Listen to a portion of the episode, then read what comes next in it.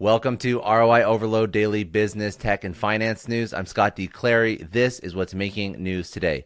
A crypto DAO raises funds to buy a copy of the U.S. Constitution. Instagram is going to discontinue its Threads feature.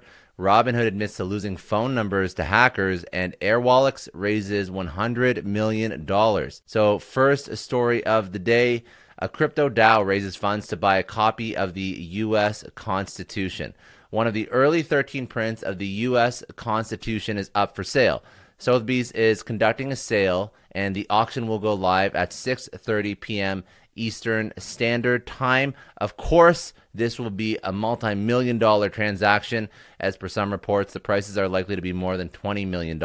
Interestingly enough, Constitution DAO, which is a crypto DAO or decentralized autonomous organization, is in the race to buy it. So, Constitution DAO is open to anybody who wants to contribute funds and co own a part of history. Due to the power of crowdfunding, the Crypto Collective has succeeded in raising $27 million at the time of writing. Moving over to social media news, Instagram is going to discontinue its Threads feature.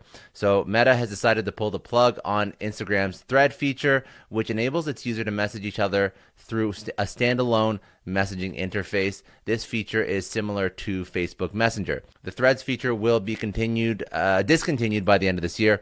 Meta's focus now is on the cross messaging capabilities between its various platforms, including WhatsApp. So both Facebook and Instagram already support the cross messaging feature, and the company plans to expand it to WhatsApp soon. Uh, moving over to Robinhood, who just admitted that they lost phone numbers to hackers.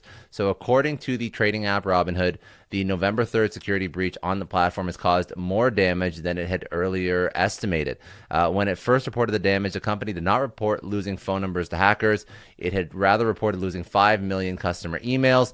2 million customer names and some more details of roughly 300 customers, including zip codes and date of birth. For only 10 customers, the loss of information was more extensive account details. But now Robinhood has said the hackers have got their hands on nearly 4,400 phone numbers.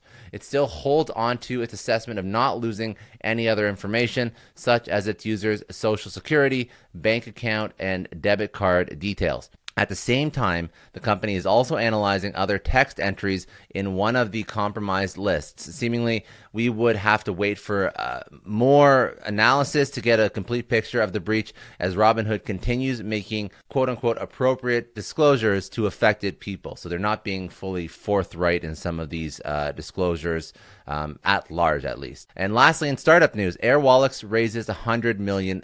So Hong Kong and Melbourne based Airwallex, a startup that has built a banking solution to provide cross border financial services, they've raised 100 million bucks. The infusion of capital was led by Lone Pine Capital along with 1835i Ventures and Sequoia Capital.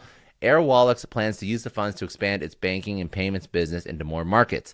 With the new funds pouring in, the valuation of Airwallex reaches $5.5 billion. They're a unicorn. As per the latest available information, the company has nearly 20,000 customers in e commerce, tech, SaaS, and other professional services.